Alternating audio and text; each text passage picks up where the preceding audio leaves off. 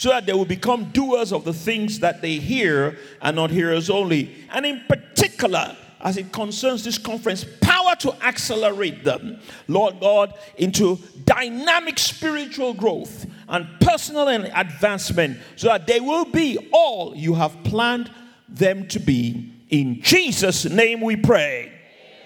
And all those that agreed and received every blessing I mentioned agreed and said, That's better. Praise the Lord. Whenever you say amen, you are telling God, I agree with what was prayed and I've received it as my own. Praise the Lord. Tonight, I'm going to speak to us about fruit, the fruit of the Spirit, and prosperity. This is an acceleration conference, and there are two main things. Uh, I spoke to your pastor uh, when he invited me that were a part of the theme of this meeting. Number one, spiritual growth, spiritual advance, spiritual development. And then, secondly, you know, personal advancement in your personal secular lives. And I want you to know that God is interested in how we do. I thank God for um, the pa- uh, uh, our sister that as she was sharing with you uh, just before, just as we came in, and I was, you know, uh, very blessed by the things she was saying. Greater is He that is in you than He that's in the world, and you don't really have to allow Satan to keep you in a rut. Many, many times when we face challenges and we have all kinds of problems in our lives, you know, if we're not careful, we tend to feel maybe God has forgotten us or this is such a big problem, we can't get over it. But I want you to know that God has a great destiny. And I love that word she used destiny.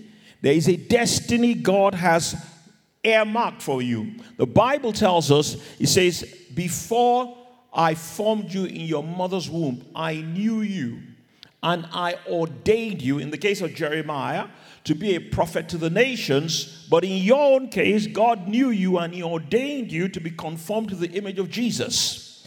And it is as you fulfill that destiny, all the other things about your life that you want God to do will be fulfilled. God's plan for your life is far bigger than your own plan for yourself. God has far greater things in store for you than you can even begin to think or imagine.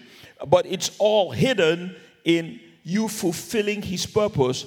Another thing a, uh, uh, a pastor said tonight when she was speaking was the fact that, you know, the law of the spirit of life in Christ Jesus is the law that you are operating under as a New Testament believer and Christian.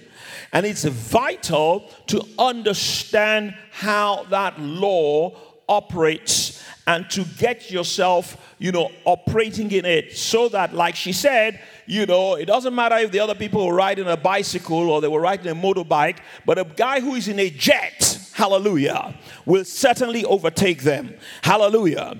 So God is fixing to get you to greater, far greater heights than you could even begin to think or imagine as you begin to operate efficiently.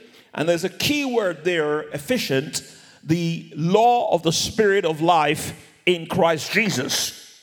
Let me start by talking about the fruit of the Spirit. We all know the scripture, it's in Galatians uh, uh, chapter 5. Um, and we look at verses 17 through 20. I'm not 22. I'm not going to read everything. I'm just going to pick as the Lord, the Holy Spirit directs me. And uh, you'll, you'll, you'll, you'll be able to follow along with me. Verse 16, Galatians chapter 5, it says, This I say then Walk in the Spirit, and you will not fulfill the lust of the flesh. For the flesh, now, when the King James translation says the flesh, uh, you, the more modern versions like the New International Version or the Amplified uh, will let you know that it's actually the sin nature that is inside the physical body and inside the soul. So when you say the word flesh, we're not just talking about the physical body by itself, we're talking about the sin nature. There is a nature of sin that is inside the flesh. For the flesh lusts against the spirit, the spirit against the flesh. He says, These are contrary one to another, so you cannot do the things you want to do. Uh, in the uh, uh, New International Version, it says they're in conflict. And that's why we need to understand that law of the Spirit of life in Christ Jesus. They're in conflict. That's why many Christians live below their potential because of this nature of sin that is inside the flesh that many times seems to hinder us from doing the things we want to do. It's important here to see that Paul says you cannot do the things you want to do. So you want to do the right thing. But something sometimes seems to pull us back. And it is not the will of God that uh, uh, that be the case, that we be pulled back. It is the will of God that we have victory over the flesh or this sin nature that is in the flesh. And then in verse 18, he says, If you are led of the Spirit, you are not under the law. And then in verses 19, 20, and 21, he begins to talk about all the different lusts of the flesh, you know, adultery, fornication, uncleanness, and so on and so forth. You know, but what I want to zero in on here is verse 22, 23, and 24. And what it says here is that the fruit, but the fruit of the Spirit, everyone say the fruit of the Spirit, is love, joy, peace, long suffering, gentleness, goodness, faithfulness. That's what the original Greek says. Meekness, temperance. Against such, there is no law. There is nothing that can overcome the power of the fruit of the Spirit in your life. And he goes on to say, And they that are Christ have crucified the flesh with its affections and lusts. I'm going to explain that as I go along. You can use and you should use the power of the Holy Spirit and the fruit of the Spirit inside you to put to death. That's give this, give this to me, Bimbo, the Amplified Bible verse 24 in the Amplified. And uh, I got it right here. It says, Those who belong to Christ have crucified the flesh, the godless human nature, with its passions and appetites. We can use and we should use and we must use uh, the power of the Holy Spirit to put to death. The word crucify means to kill to put to death the, uh, uh, uh, the sin nature and all the things. And you know, sin, I say this to all the time uh, in our school, uh, the children in our school, uh, life for they come to our service every Sunday. And I say to them, sin is a waste of time. It's actually a waste of time. Apart from it being more morally repugnant, it's a waste of time and it's a distraction from what God actually has in store for you and the great things God has for you. When we understand who we truly are as Christians, you will you just have you begin to understand that you don't have time for sin. Turn to your neighbor and say, I don't have time for sin. I'm too busy. I'm too busy for God. I've got greater things. Say it after me. I've got greater things to do than to mess around with sin. Hallelujah. So, I want to talk about the fruit of the Spirit, then I'm not going to talk about prosperity or your personal advancement. But one is directly connected to the other. The fruits of the Spirit, these things which I've spoken about love, joy, peace, long suffering, gentleness, goodness, faithfulness, meekness, self control are actually spiritual forces. They are not just nice emotions. Oh, they affect our emotions, but originally and fundamentally, they are spiritual forces. What do I mean by spiritual forces? They are the, the, the, the, the, the, virtues of God that emanate from God's nature and God's character. And really, they are forces in the sense that they impinge or they are incidents on your mind, your will, your emotions, your body, even your circumstances. And by the power power of the Holy Spirit cause those things to be in subjection the mind, the will, the emotions, the, the body, the circumstances to be in subjection to the will of God so that it is what God wants that will actually be done. The Lord Jesus said something in the prayer we call the Lord's Prayer. He said, When you pray, say, you know, Our Father which art in heaven, and so on and so forth. He said, Thy kingdom come and thy will be done on earth as it is in heaven. The word kingdom there is uh, made of two words king and dominion. It's actually talking about the dominion of the king, the dominion of God, God's dominion over your life, God's dominion over your, your, your, your, your circumstances, God's dominion over your body, God's dominion over your mind, God's dominion over your will, God's dominion over your emotions. So that's what controls. And Paul tells us in Romans chapter 14, in verse 17, he said, The kingdom of God is not meat and drink. But what is it? It's righteousness, peace, and joy. And then he says this, this is very important. He says, in the Holy Ghost. In other words, these spiritual forces are powered from behind by the power of the Holy Spirit. You see, when we often think of the fruit of the Spirit, we just think of maybe, you know, if you say something like meekness and gentleness, you seem to think that he's weak, but he's not weak. It's actually the f- power of God. It's actually God's nature with his force that is behind it. For instance, when Jesus was on the boat and he said, Let's go to the other side, and there was a storm, you know, and, and you know, he was sleeping, you know, and uh, Peter and James and John, you know, began to worry when the water started going to the boat and looked as if it was going to drown. And the Bible says, you know, they, they are working him and said, Master, Master, carest not thou that we perish. And the Bible says, and he awoke, he, he got up and said, Peace, be still. What happened? He released the spiritual force of peace. And suddenly all of that storm and everything just calmed down. There, there, there was a force from Lucifer from Satan that had caused, he says, by reason of a wind, and, and, and, and the wind was boisterous, and the, and the sea was billowing, and all of that. But when the force of God, when the power of God, the peace of God, when it came out, it stilled it immediately. Glory be to God. And it doesn't matter what you're facing now, the power of God will still it in your life in Jesus' name.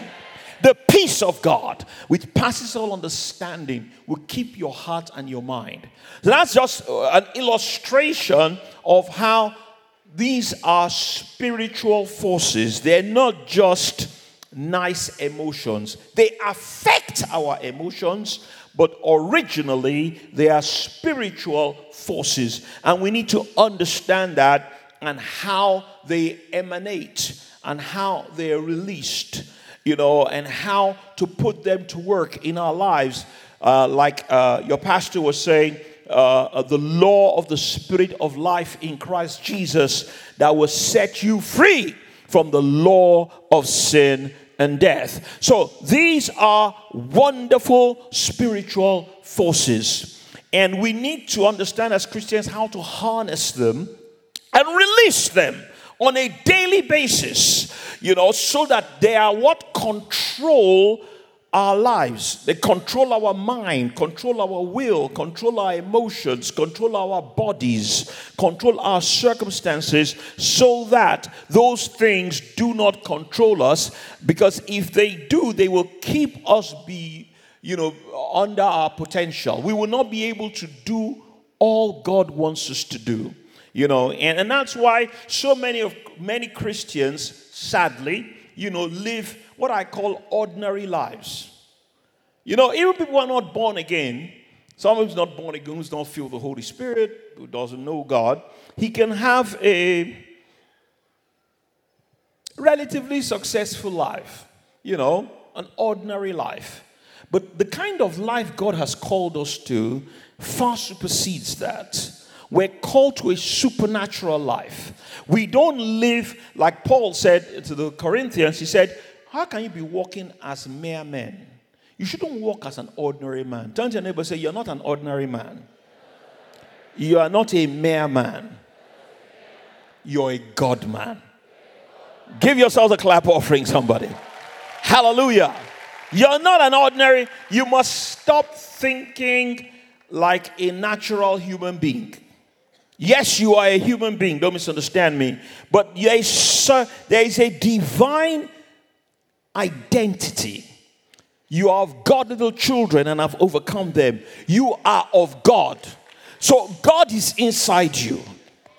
And you have to live in that consciousness and allow the divine to dominate the human. So when people see you, they stop seeing an ordinary person, they start seeing a God person. Praise the Lord. And they begin to say, you know what they said about Jesus? They said, What manner of man is this? They should be saying that about you. What manner of man is this? Is this not the son of Joseph and Mary? whose daddy and mommy we know? Isn't this the carpenter? And they'll start saying that about you. Isn't that that lawyer? Isn't that that doctor? Isn't that that engineer? Ha! But how, where does he get this kind of wisdom from? Where does he get this kind of power from? He gets it from God. Praise the Lord. Okay. Now, I have to explain something that is very, very fundamental to us uh, about the operation of these spiritual forces, how these things work. If you go to Ephesians chapter 2, in verses 2 and 3, the Apostle Paul begins to. Uh, I, I, I do my major things from the King James, and then I go to the modern versions as the Holy Spirit directs me, and that's what I'll do tonight you know, Paul is talking to these Ephesians. Now, it's very important to understand that these Ephesians were born again Christians. Not only were they born again Christians, they were spirit filled. They were speaking in tongues. The church in Ephesus, where Paul met them in Acts chapter 19, about 12 men, he laid hands on them. They got filled with the Holy Spirit. So he's not talking to unbelievers.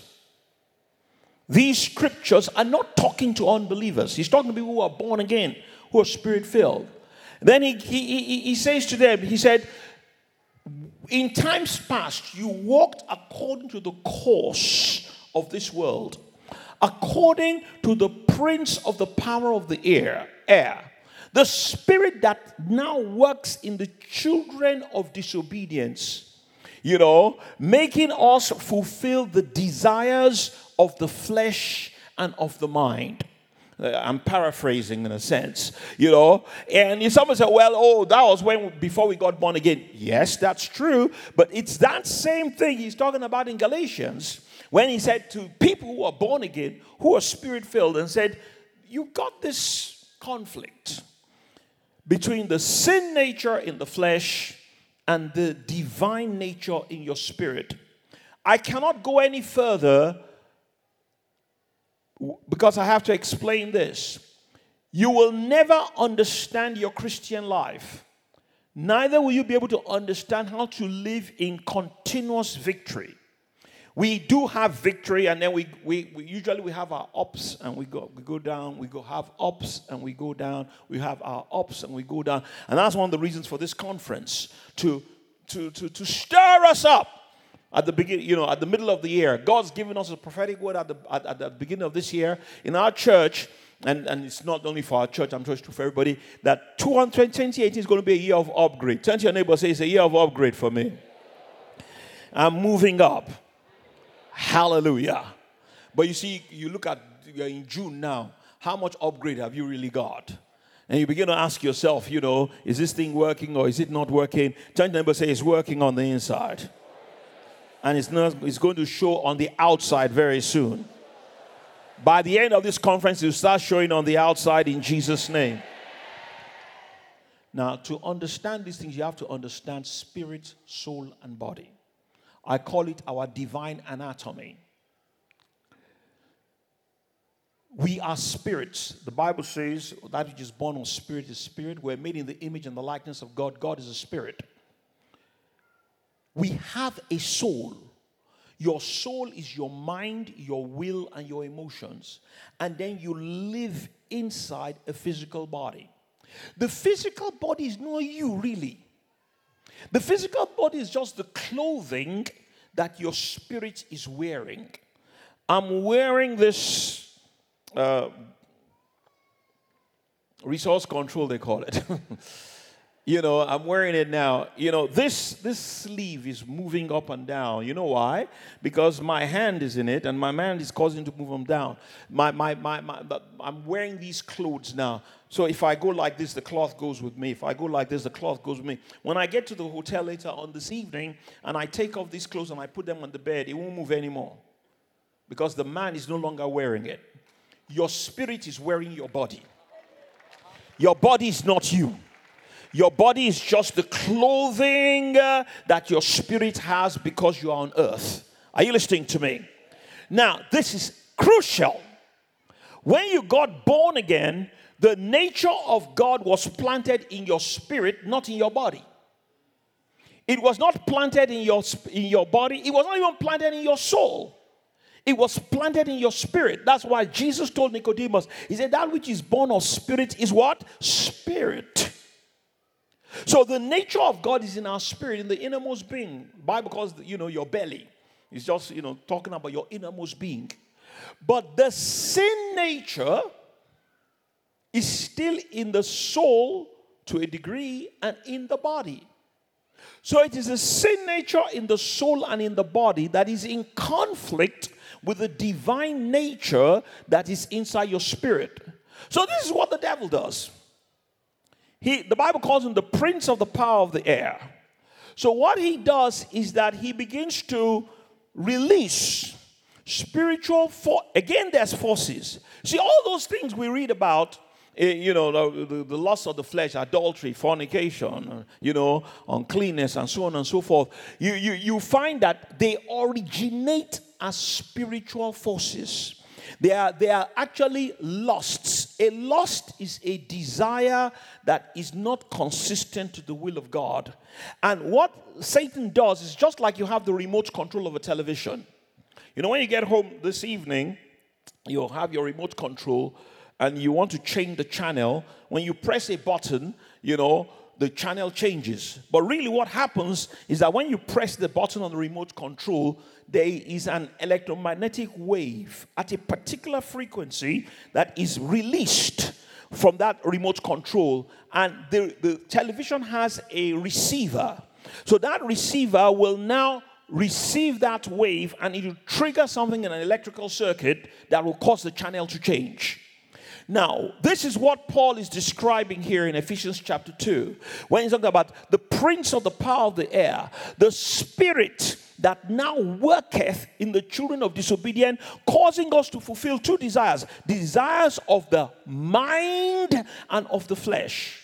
So, what happens is this in practice you're going along your way quite innocently, and suddenly this thought comes to your mind. You're not going to make it all. Things are really bad there is no hope for you. See, you are even feeling weak in your body. And you think, oh, that's me. Oh, I don't know why I'm feeling so low. I don't know why I'm feeling so, you know, discouraged. I don't know why, maybe, you know, and you begin to, you know, ponder that in your heart and in your mind. You don't realize that an enemy has done this. There's somebody who is trying to tell you to be what you really are not. The real you, the spirit man on the inside that has the nature of God, is that's not what God is telling you. But it comes upon your mind, it comes upon your will, it comes upon your emotions. It's like it's like a force from the outside. It impinges or it is incident on the mind, the will, and the emotions, and it starts making you desire and feel things that are contrary to the will of God. It works both in the will in the mind, uh, in the soul, as well as in the flesh, and even in the circumstances. He can try and, you know, synchronize things so that what you are feeling in your mind or what you're hearing in your mind, what you're feeling in your flesh, you know, and what is happening in your circumstances all are in synchrony. And he's trying to push you to do something you shouldn't do.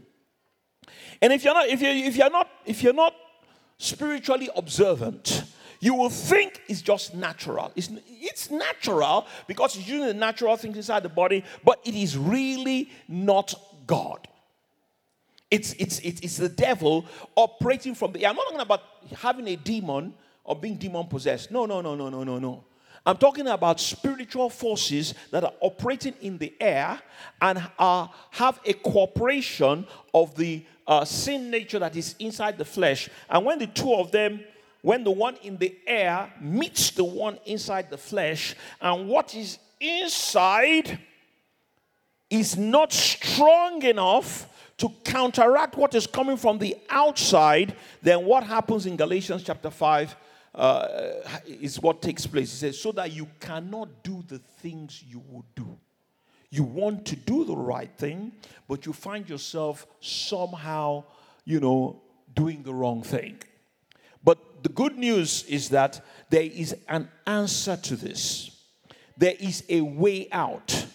And your pastor spoke about it tonight. The law of the spirit of life in Christ Jesus has what? Set you free from the law of sin and death. So, this is the scenario. We're having spiritual forces from the air incident upon the sin nature that is inside the flesh, that is inside the mind, that is inside the will, and that's inside the emotions. The good news is the power of the Holy Spirit has been given to us to be able to counteract and overcome and neutralize and like, I like the word he uses, crucify these lusts of the flesh, these all these negative spiritual forces that are coming from the air that are incident on our souls and our bodies. And we see the answer. I've highlighted the problem, but we see the answer to this in Romans chapter 8. Let's go to Romans chapter 8 now. And uh, look at verse 2 to start with says, For the law, everybody say it together with me. For the law, the spirit of life in Christ Jesus hath made me free from the law of sin and death. Observe, they are both laws. The easiest way to understand is to use a natural equivalent the law of gravity and the law of lift. Everybody knows the law of gravity. If you throw something up, it will come down. Why does it come down? Because there's a gravitational force between whatever it is you throw up, it can be like a ball or whatever, you know, and the earth. The earth is attracting that thing, and there's a force. Then there's another law in aeronautics, that's the law they used to fly aeroplanes, which is called the law of um, lift. When you petrol or kerosene, that's what eh, um, um, aeroplanes use, you rev a jet engine, and that's why I like that illustration uh, that she gave us. You know, you rev a jet engine, what happens is that it releases a force. Now, the force that it releases becomes stronger than the force of gravity. So, the, the, the, the, the, the force of the law of lift in aeronautics becomes stronger than the law of gravity, and the aeroplane rises. And it begins to fly. It's, the, the, watch this. Gravity is still there. It's still there. But there is another law now in operation that is superior to it. Now, I got news for you. Keep the engines on. Hello, somebody. You need to keep the engine and make sure there's fuel in that plane. If the fuel runs out, or you find the fact that the engine goes off, what's going? It's coming down. That's what happens to us in our Christian lives. The law of the spirit of life in Christ Jesus sets you free, and you're, you're hovering, you're, you're soaring like an eagle. And then after some time, you know, the quantity of the word of God inside you drops. The quantity of the life of God inside you drops. And you switch off the ignition. Your mouth is no longer you stop all of that. You know what's going to happen? It starts coming down. So, what you got to learn is to do what the Bible says. I've discovered that the Bible is a book of precision. That's why I say pray without season. He knows exactly what he's talking about. Because when you pray without season, you're putting those forces to work all the time. So you stay airborne 24 7. Hallelujah. Glory be to God. You stay airborne all the time. It's not as if the law of gravity is not there. It's not as if the law of sin and death is not there. It's there. But what greater is He that is in you than He that's in the world? You're putting to work a higher force than that one. And so long as you maintain it, you stay free.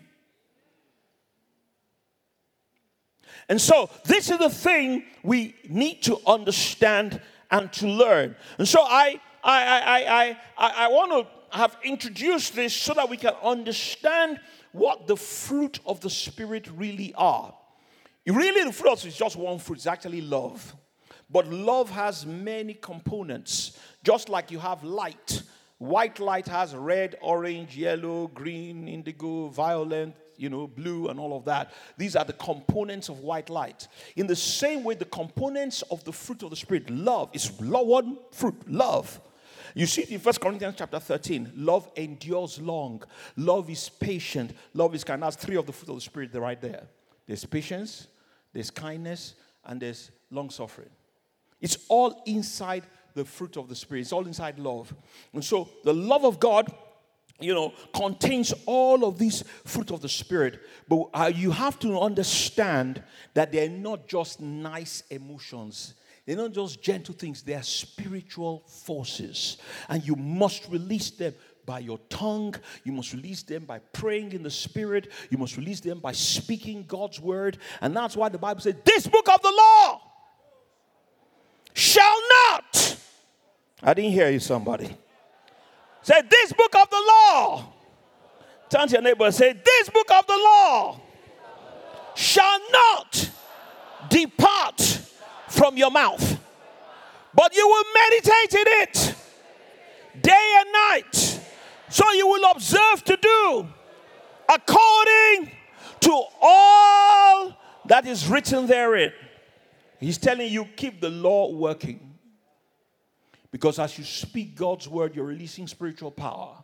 It is that power of the Holy Spirit that's moving into the mind, is moving into the will, is moving to the emotion, is moving into the physical body, and then it is enforcing God's dominion. So that greater is He that is in you than He that's in the world. See, the world is, is, is, is Satan's domain. That's where he operates the, the, the, the, prince of the power of the air, the lust of the flesh, the lust of the eyes, the pride of life. That's the world. But what is in us is greater than what is inside the world. We just have to release it. See, God's already in us, all of us, born again, spirit filled Christians. But is he dormant or is he active? The degree to which he's active is the degree to which you will experience victory. You can have God there and lock him up.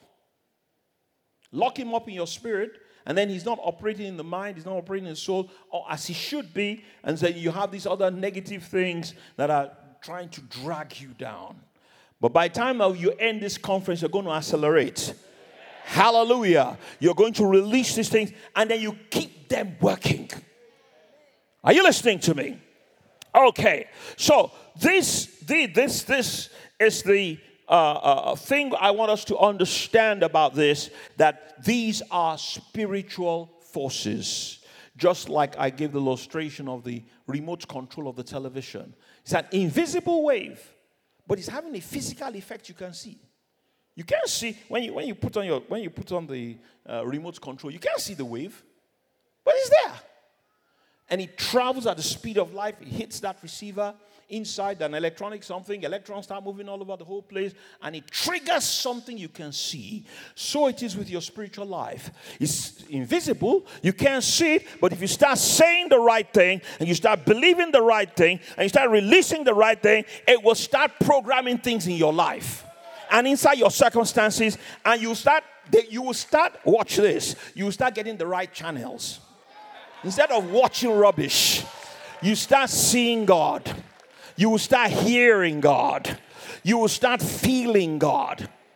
You know what? The, the problem now is that many times we're tuned to the wrong channel. So we're getting the wrong signals from the wrong remote control. and it's making us see what we don't want to see. God wants you to see goodness and kindness and gentleness. The Bible says, Surely goodness and mercy will follow you all the days of your life, and you will dwell in the house of the Lord forever. I've come to see, brethren, I've been in this thing now about 40 years. I got born again in 1979. It'll be 40 years next year, you know. And by the mercy and the grace of God, I can tell you on the authority of God's word and my personal experience that if you would do it the way the Bible says you do, you should do it, you will get the Bible result. Oh, yes. The law of the Spirit of life in Christ Jesus will set you free and watch this, keep you free. Hallelujah. From the law of sin and death. And as those fruit of the Spirit begin to grow and they begin to develop in your life, is going to open the door to personal advancement. Third John chapter 2 says, Beloved, I wish above all things that you prosper and be in health. How? Even as thy soul prospers. God ties material prosperity to spiritual prosperity. Let me, let me paraphrase that. The degree to which you will prosper financially, materially, we call it personal advancement, home, family life, success in your business, all those things. The degree to which you will be effective there is the degree to which your soul is prospering. It's that degree. You, you, you, the, the, if you want more prosperity, you got to have more fruit. I would say more prosperity is brought by more fruit. So if I want plenty prosperity, then I have to have plenty fruit. That's why I've called the message fruit and prosperity. The fruit of the Spirit is the gateway. It's the, it's a, Jesus said it another way. He said, Seek first the kingdom and his righteousness. And he said, All the material things will be added. You can't put the cart before the horse. You got to put kingdom, and when you say kingdom, we're not talking about heaven alone, it involves that. But in this particular context, we're talking about righteousness, peace, and joy in the power of the Holy Spirit. That's what Paul said. He said, If you seek that first, he said, don't worry about what you're going to eat. Don't worry about what you're going to drink. Don't worry about what you're going to wear. Watch this. The master said, these, the nations, the, the heathen, he said, that's what they seek after. He said, Your father knows you have need of them. God knows you have need of them. He said, I'm going to tell you how to get them. Seek first. First means priority. He didn't say seek only. God knows you have to go to work. God knows you have to go to school. God knows you are, you are still in this world. You, you didn't go and lock yourself in a room and pray 24 hours a day. No. But he said, put that first. Put that priority. He said, if you put that priority, then you will find that the spiritual forces, the love, the joy, the peace, the long suffering, the gentleness, the goodness, the faithfulness, the meekness, the self control, and the patience, if they're in domination, if they are dominating the mind, the will, and the emotions, it's going to show you how to prosper. For I am the Lord God that teacheth thee to profit and leadeth thee in the way that thou shouldest go. God will start where other people are spending 10 hours, five weeks, you know, months to get something, God will show how to do it in two days. Because his righteousness, his love, his joy, his peace, his wisdom is being given to you. What other people are struggling, you know, will struggle for years to get, God will show you how to get it in three months. He will put you in the right place with the right people at the right time. Three hours. Everybody say, right place, right people, right time. None of those things must be missing. It's like a three combination lock. You know these padlocks that have, you know, a three combination lock. You know, you have to get all the figures right. If one of the figures is off, the padlock doesn't open. So if you have the if you're in the right place, let's say right place, right people, right time, the door will always open for you. Glory be to God. And God does it through the fruit of the Spirit. That's why I said, I wish.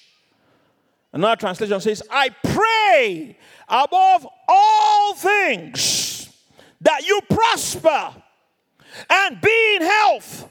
Then he tells you the condition, even as thy soul prospers. Let, let's ask the rhetorical question. I've already mentioned it, but I'll, I'll just, you know, rehash it in a different way. What is a prosperous soul? What is a prosperous? How can I measure the prosperity of my soul? The first thing I need to do is understand what my soul is, and I've told you what it is. It's the will, the mind, and the emotions.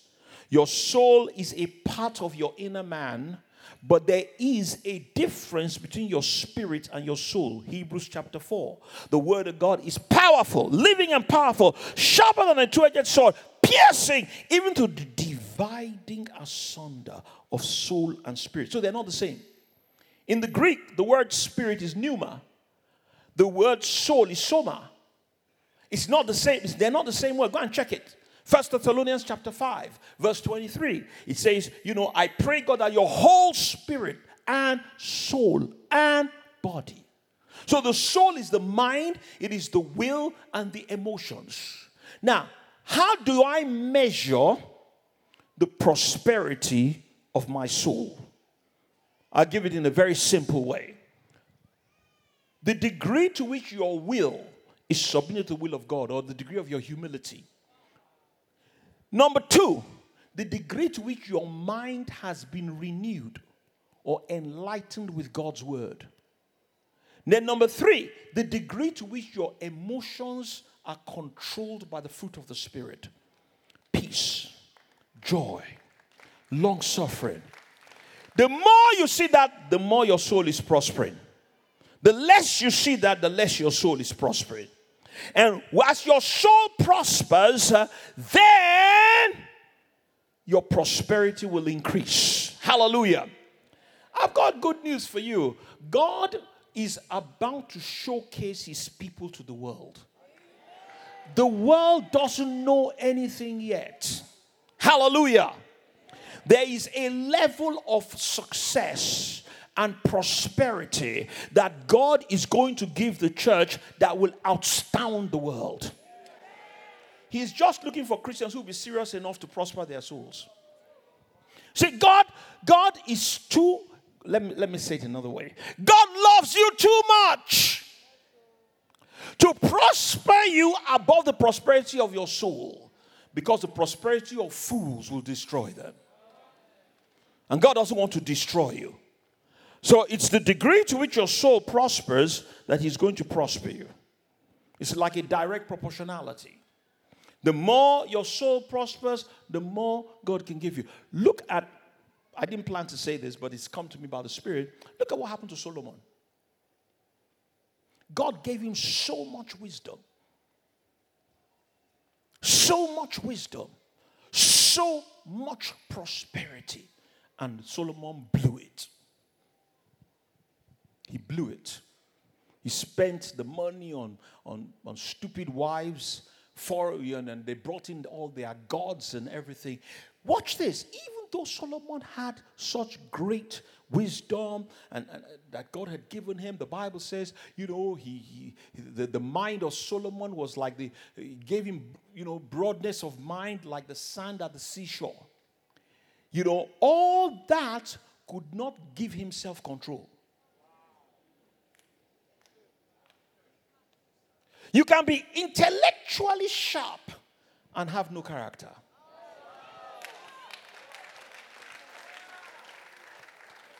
I'm a great one for intellect. You know, I did physics, engineering, and all of that. You know, so I'm not beating down intellect or education, but it must it must come pari passu with the character. Because if you have somebody who is an intellectual giant, but he is not developed in his emotions. He's always getting angry. He's always getting depressed. He doesn't have joy, peace, long suffering, dominating. He's going to become a wreck. And God loves you too much. He loves you too much. So that's why He tied true prosperity to the prosperity of the soul. And as you're going to this second half of 2018, and that's why God has asked us to have this conference and to come here and to share this with you. This is what's going to accelerate you. I didn't hear you. I said, This is what's going to accelerate you. It's going to take you into that upgrade. It's going to take you into that place of fulfillment, that place of advancement, because you've got it right now. You lay the correct foundation. And you say, God, I'm going to let my mind and my will and my emotions be controlled by the fruit of the Spirit. Be, be dominated. That's a better word. Because the word that's the word kingdom, the dominion of the king. Be dominated. So when see, you get tempted. Sure, you get tempted like everybody else. You know, maybe sorrow comes, and maybe discouragement comes, and maybe confusion comes. These things happen because we're in this world. In the world, we will have tribulation. But be of good cheer. I have overcome the world. So when sorrow comes, you replace it with joy. When confusion comes, you replace it with peace. Are you listening to me? Hallelujah. When temptation comes, you replace it with self control. There's nobody who isn't tempted. The Bible says even the Lord Jesus was tempted in every way like as we are. He said, but yet without sin. He says, away. Hallelujah. Glory be to God. Now, I want to talk the next few minutes about prosperity. Having laid this foundation of the fact that God wants us to develop the fruit of the Spirit, and so that our soul, the mind, the will, and the emotions will become under the control on a constant basis. You see, this thing is dynamic. It's a dynamic thing. In other words, it's it's something that changes with time. That's why Jesus told his disciples, said, Watch and pray so you don't fall into temptation. You know? He said, Could you not watch with me one hour? If you watch and pray, and then in another place he said, Watch and pray always. Ephesians 6 18 says, praying always. There's a reason why God said all that. It's not, He didn't put it there for decoration. So as we as we develop the habit of communion and fellowship with God and the Holy Spirit, and we're releasing these forces, you know, these spiritual uh, forces, you know, from, from the Holy Spirit through our human spirit into the mind, into the will, into the emotions, into the body, into our circumstances. What is going to happen is that as they dominate, as they, as they dominate the mind, the will, the emotions, we begin to see things the way God sees them. We begin to think the way God thinks. Even our feelings will be like God's feelings. You start feeling like God. Bible says Jesus was moved with compassion. You start, you sense what God is sensing, and then you, you move in that direction as the Holy Spirit is directing you. Now, it is the will of God that every single one of us prospers and is a success. You know why? There's very simple reasons. There are many reasons, but let me give you the simplest of it. The simplest. Because God loves you. Turn to your neighbor and say, Do you know God loves you? You're God's child, you know. How many of us here, I'm sure quite a number of us are, you know, have children and you want your children to go to school without shoes? Hello? Or, you know, you want your children to be hungry and look, you know, tattered and all of that, you know, and not, you know, not, not look good and not, not, not, not, not, you know, go to school hungry, go to school, you know, all their uniform are in tatters, they, they don't have shoes on their feet, you know, you, they have those good school bag. You know how, how, how, how you would do anything, hallelujah, to make sure your children are well kitted, they're looking, they're looking good and everything. You know what the Bible says? It's such a simple truth, but it's so fundamental. If you, being evil, know how to give good things to your children, how much more will your heavenly Father give what? Good things to them that ask Him. God loves you more than you love yourself. God has no joy in your defeat. God has no, it does not, it's just like we, we, are we are made in the image and the likeness of God. Just like you don't have, you don't, you don't, you don't get any pleasure from seeing your children fail in exams or see your children not do well in school or see your children not, you know, uh, progress in life. In the same way, God has no, it doesn't give him, it, it, it breaks his heart, if I can use that expression, when, he, when his children are not doing well. In fact, the Bible says God takes pleasure in the prosperity of his servant. He actually derives pleasure from us succeeding, from us prospering as we ought. And so it is the will of God. You need to settle it in your mind once and for all don't let any devil tell you anything that is different because it is not scriptural. It is not the will of God. It is the will of God that every single one of us prospers and be in health. It is His will that we, we excel in life. The second reason is not only because He loves us, but that's His witness to the world. If you, if, if you say your God is a good God and your God is a great God and people can't see it, what does it profit? God, God wants to, He wants to use you to show off. Your, your success is God's publicity. Hallelujah. When you're succeeding properly, then you become, you make Christianity attractive. Then others too want to come and know this your God. Hallelujah. So God, you know, He loves us. And then He also wants our prosperity to be a witness our success to be a witness to the world, and then we do it differently. See, the world does it through cheating, lying, and all kinds of things, but you do it through righteousness. And they say, eh? So is it possible to tell the truth? Is it possible to a person of integrity? Is it possible that this person, he doesn't cut corners, he doesn't tell lies, he doesn't exaggerate, he doesn't do that, and yet he's prospering? Ah, I want to know that God. Hallelujah. That's why, as Christians, we must not allow ourselves to do things that are contrary to the word of God and the will of God because it begins to destroy our testimony. You know, even if you have money and people know how you got it, they won't respect you.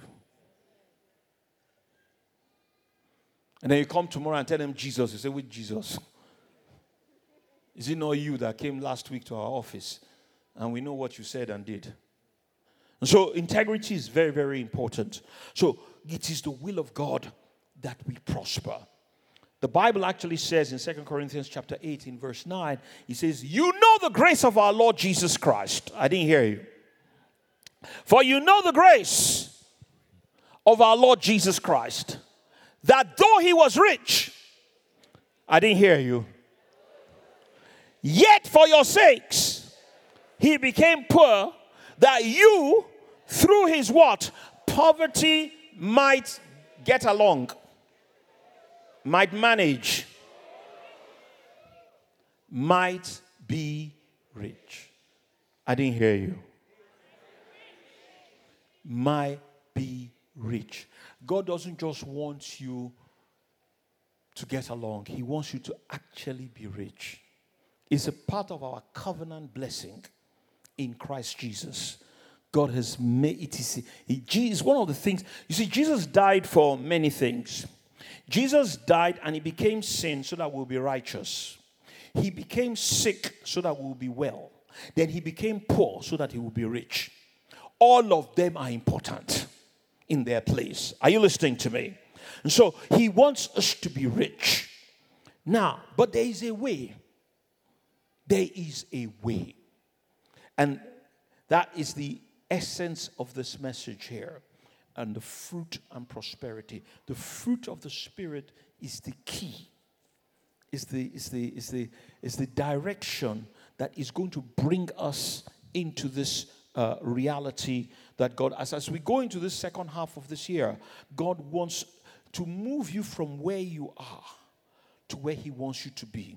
Are you listening to me? there's a third reason, apart from being a good witness, you know, and that God loves us, why God wants us to be rich. The Bible says that remember the Lord thy God. Deuteronomy chapter 8, verse 18. Say this after me. Say, remember the Lord thy God.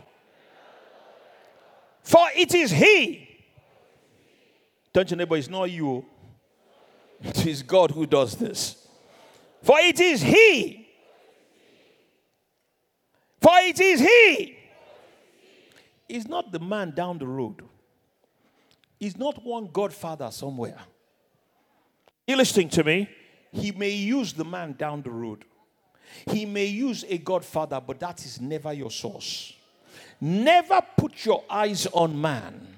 Always, as a child of God, always put your eyes on God. For it is He that giveth thee the power. And our translation says ability.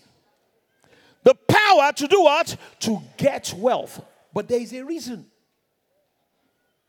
That, that he may establish his covenant which he swore unto thy fathers as it is this day. God doesn't just want you to be to get by, have money, buy a nice house, have a nice car, send your children to good schools. You know, all that is important in its place. God wants you to have all of that. But He doesn't want you to stop there. He wants you to get into abundance so that you can then have enough to give to the gospel. You can get, have enough so that you can go to missions and, and, and, and put into tithes and put into offerings so that the work of God can increase and it can advance so that the covenant of God will be established in the earth. That should be your main motivation for becoming rich. You don't become rich so that you can show off this latest car to this person. So you can show the guy next door that I have, you know, I have a car better than your car, or I have a house better than your house, or I have a jet better than your jet. No, no, no. It's not for competition. That's a wrong, you know, it's not for that. It's so that you can have resources to establish the covenant. Are you listening to me? And so this is the reason for wealth. Why God wants us not just to prosper, but to, uh, to, to become rich, to have abundance. I love one scripture. It's in Second Corinthians chapter 9, verse 6. And I like to read it from the Amplified Bible. Second Corinthians chapter 9, verse 6. I want all of us to read this scripture together, you know, uh, and then go to verse, uh, yeah, let's start here, and then I think verse 8. It says, Remember, he who sows sparingly and grudgingly will also reap sparingly and grudgingly. He who sows generously that blessings may come to someone will also reap generously with blessings. Go to verse 8, I believe it is. Yes. And God is able. Everybody shout it. Say, and God is able. God is able. Turn to your neighbor, are you sure God is able? Say, I am fully persuaded that God is able to make some grace. All, every favor and earthly blessing come to you in trickles so that you may always no you may when when when when the economy is good you may when the stock market is good. Always and under what? And whatever the need be, self sufficient, possessing, I didn't hear you, enough to require no aid or support and furnished in abundance for every good work and what? There are few, if any, men on the earth that are operating this as I speak. Don't you know, say, we're getting there.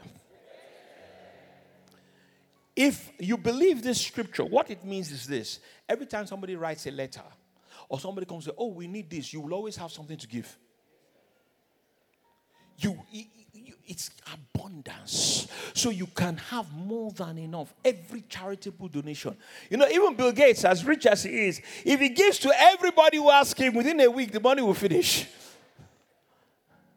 But you know, when what is coming in is bigger than what is going out, as you're giving, more is coming in. As you're giving, more is coming in. As you're giving, more is coming in. There will always be an abundance. You will be able to meet every need.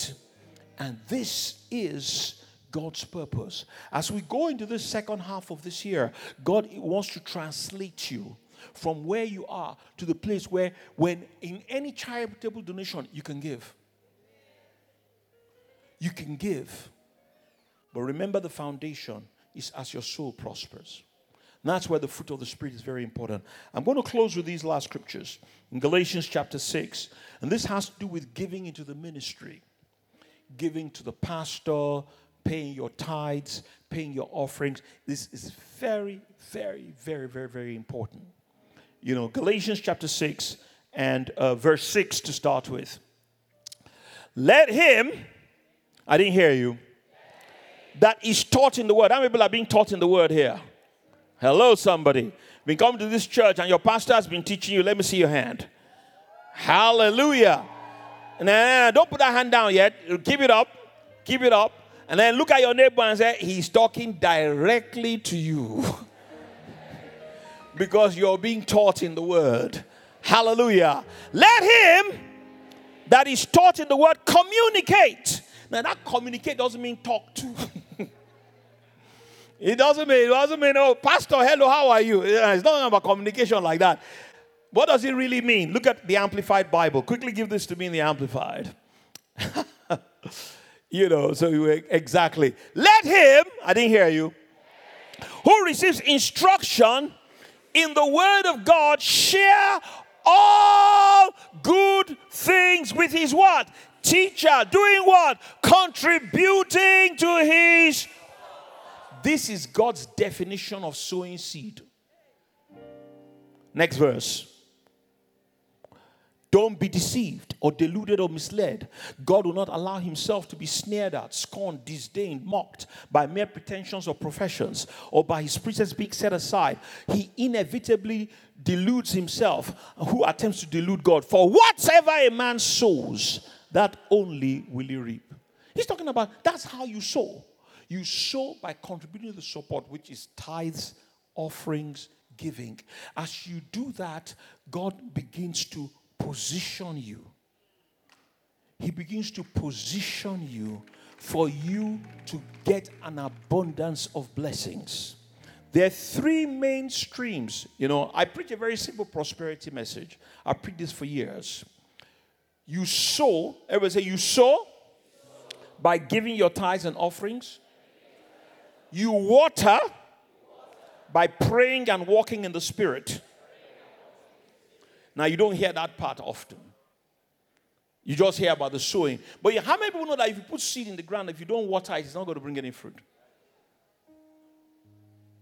So you water, you sow, you give, you give time, but you must water it by praying and walking in spirit. That's what's going to cause this domination of the soul and the body and the circumstances with the fruit of the spirit. That's why the fruit is such a critical part of the prosperity message the character, so that when the abundance comes, you won't behave like Solomon. You behave like Joseph. Joseph is one of the most excellent characters in the Bible. God blessed him. He became the richest and the most powerful man in the whole world. You know, uh, uh in Egypt, Egypt was the strongest nation at that time. The Pharaoh, you know, said, Only in the throne will I be greater than you. He said, ah, ah, where can we find such a man that God has given this kind of wisdom? And God gave him the wisdom to store the corn during the time of uh, uh, uh plenty and then during the time of famine. Everybody, but to say the whole world came to buy corn from Joseph. But you know, Joseph's character never changed. He married one wife. Old Testament. By the time, you know, people say, oh, that's Old Testament. Yeah, Old Testament the girl that Pharaoh gave him You know, one a princess of Egypt. You know, he gave, he gave, you know, it was just that one. Only two boys, Ephraim and Manasseh. He didn't start misbehaving all over there. And this was the most powerful man. He could have had 10 wives, he could have had 20. And I got, I got a better news for you. Do you know that Joseph had no Bible? When Joseph was alive, there was no Ten Commandments. There was no, you cannot have one, you cannot have, uh, you know, uh, you cannot covet your neighbor's wife. There was, there was no law. How did he know? In his heart.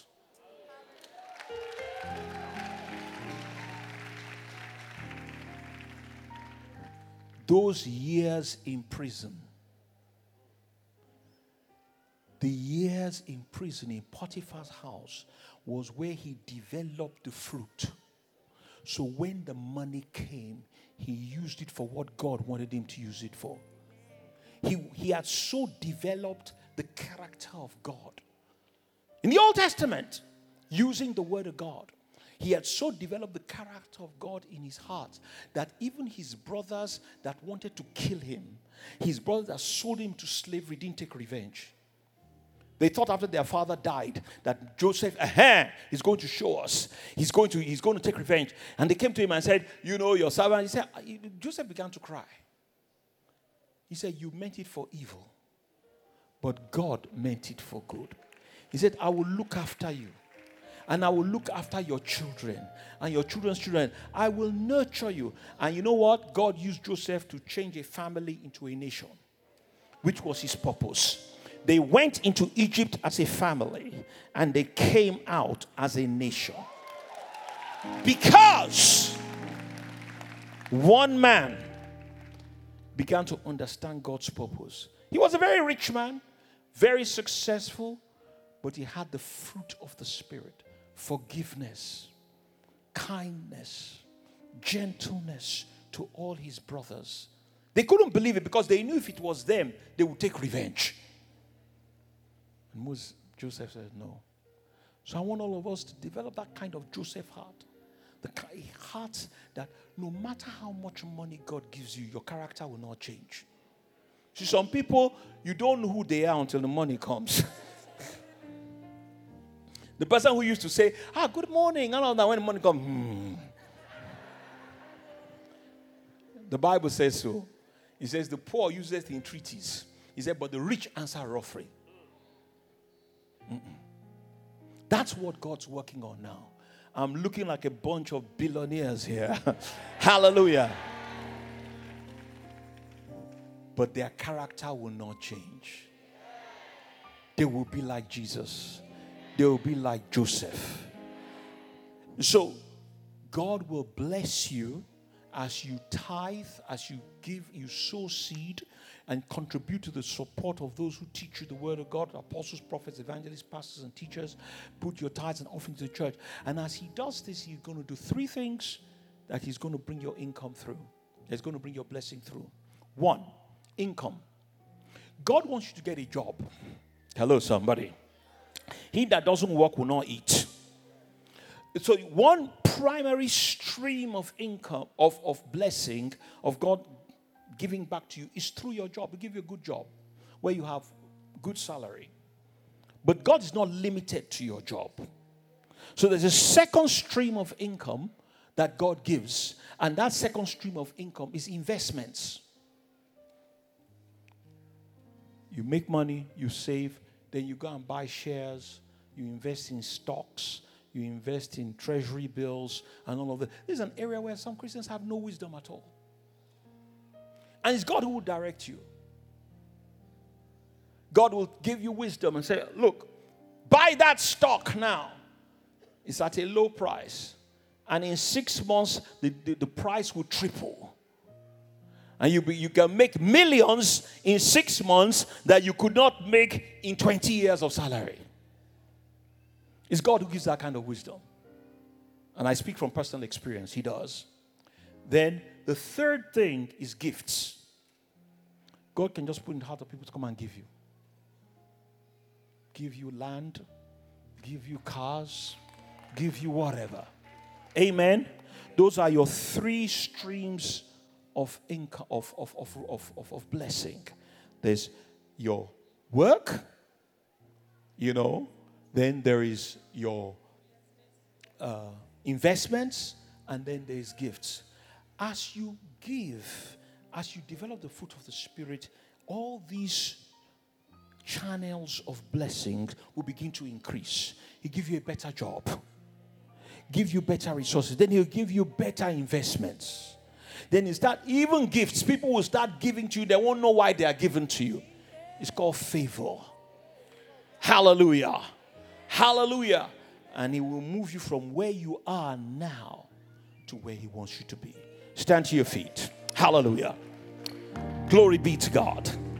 Hallelujah. And let's all talk to God tonight. God wants you to prosper. But it's even as your soul prospers. God wants to take you from where you are. This is the halfway of 2018.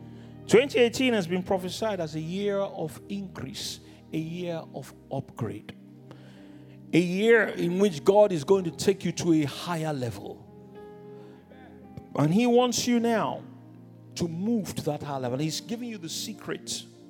Put the law, the spirit of life in Christ Jesus to work. Use the blood of Jesus, the word of God, the power of the Holy Spirit. Pray, speak God's word, pray in the spirit, and do this consistently and systematically. As you do it, you will see the fruit of the spirit begin to develop and to grow in your life. As this begins to happen and you begin to give and you begin to sow seed, don't just sow when things are good. Do it all the time. Do it all the time. Make it a habit. Even if you get 1,000 naira, make sure you tithe the 100 naira on it. Make it a habit. When it's big, you tithe. When it's small, you tithe. You pay tithe, you pay your offering because you're sowing seed. And as you water it through prayer, God will start giving you ideas. Hallelujah. He'll start leading you to people. He'll start opening doors that were locked. And He will move you on to a higher level in Jesus' name. Hallelujah. Let's talk to God tonight. Just raise your hand wherever you are. Put one hand on your, on your, on your heart. Raise the other hand to God.